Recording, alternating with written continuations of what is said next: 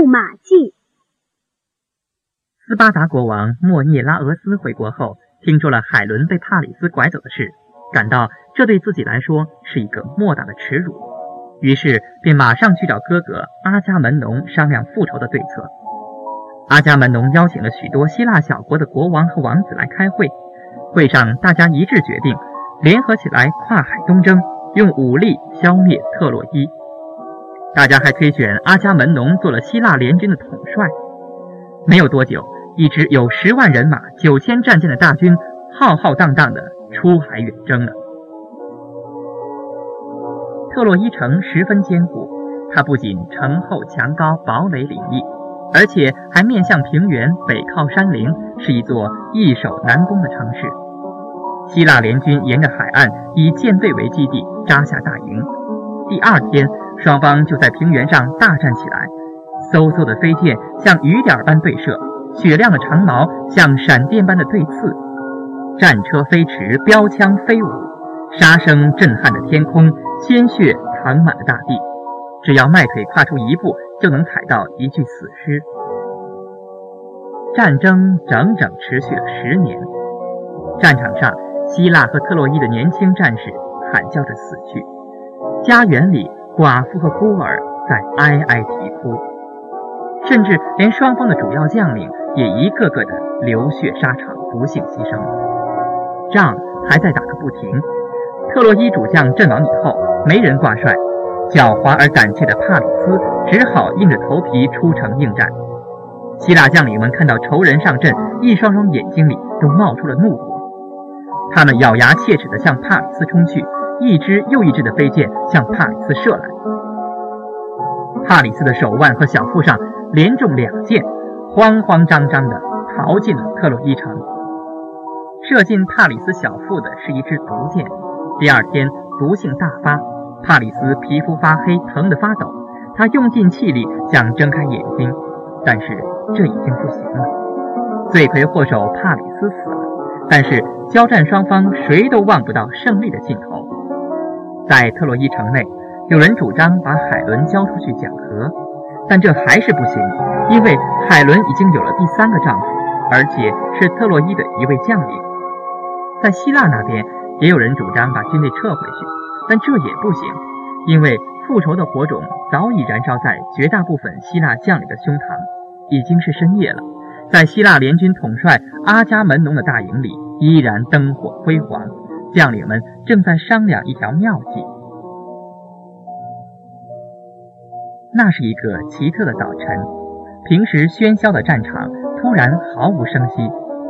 特洛伊人从城堡里朝外眺望，只见希腊联军的大营已经拆毁，大批战舰行驶到了很远很远的大海里。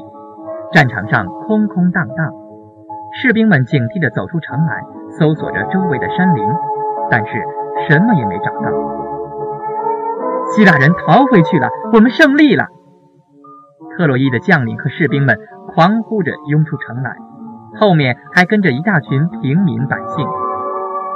这是什么？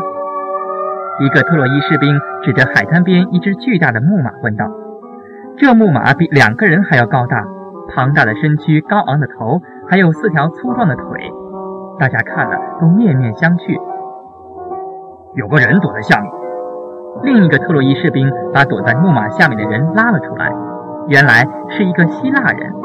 作为俘虏，这个希腊人被绑着去见特洛伊国王。一见特洛伊国王，希腊人就跪了下来，他苦苦求饶，哭泣着说：“阿伽门农要杀死我，我只好躲在木马底下。大王饶命！大王饶命啊！”阿伽门农他为什么要杀你啊？老国王问这个俘虏。因为有一个希腊将领反对进攻特洛伊，阿伽门农把他杀了。又因为我是这个将领的亲戚，所以阿伽门农也要杀我。我好容易逃出来，现在希腊军队已经回去了，我我能到什么地方去呢？说着，嚎啕大哭起来。老国王是仁慈的，他马上下令把这个希腊人给放了，而且准许他留在特洛伊城里。这巨大的木马是用来干什么呢？是用来祭祀天神的。希腊人眨了眨眼睛，献媚地说：“大王，如果把他拉进城里，天神就会赐福给您和您的百姓。”老国王信以为真，立刻命令士兵把木马拉进城里。当天晚上，特洛伊全城欢庆胜利，人们高举着满斟葡萄酒的杯子，在纷纷地祝贺胜利。夜深了，全城寂静，人们都在温暖的被窝里做着和平的美梦。那个希腊人却悄悄地从城洞中溜了出来，在小丘上点起了信号的火光，然后他又悄悄地溜进城去。嘟，嘟，嘟，他轻轻地敲了大木马三下，唰的一声，木马的肚子打开一扇小门。二十个全副武装的希腊战士从里面爬了出来，他们迅速地打开城门，并且在城里到处放火。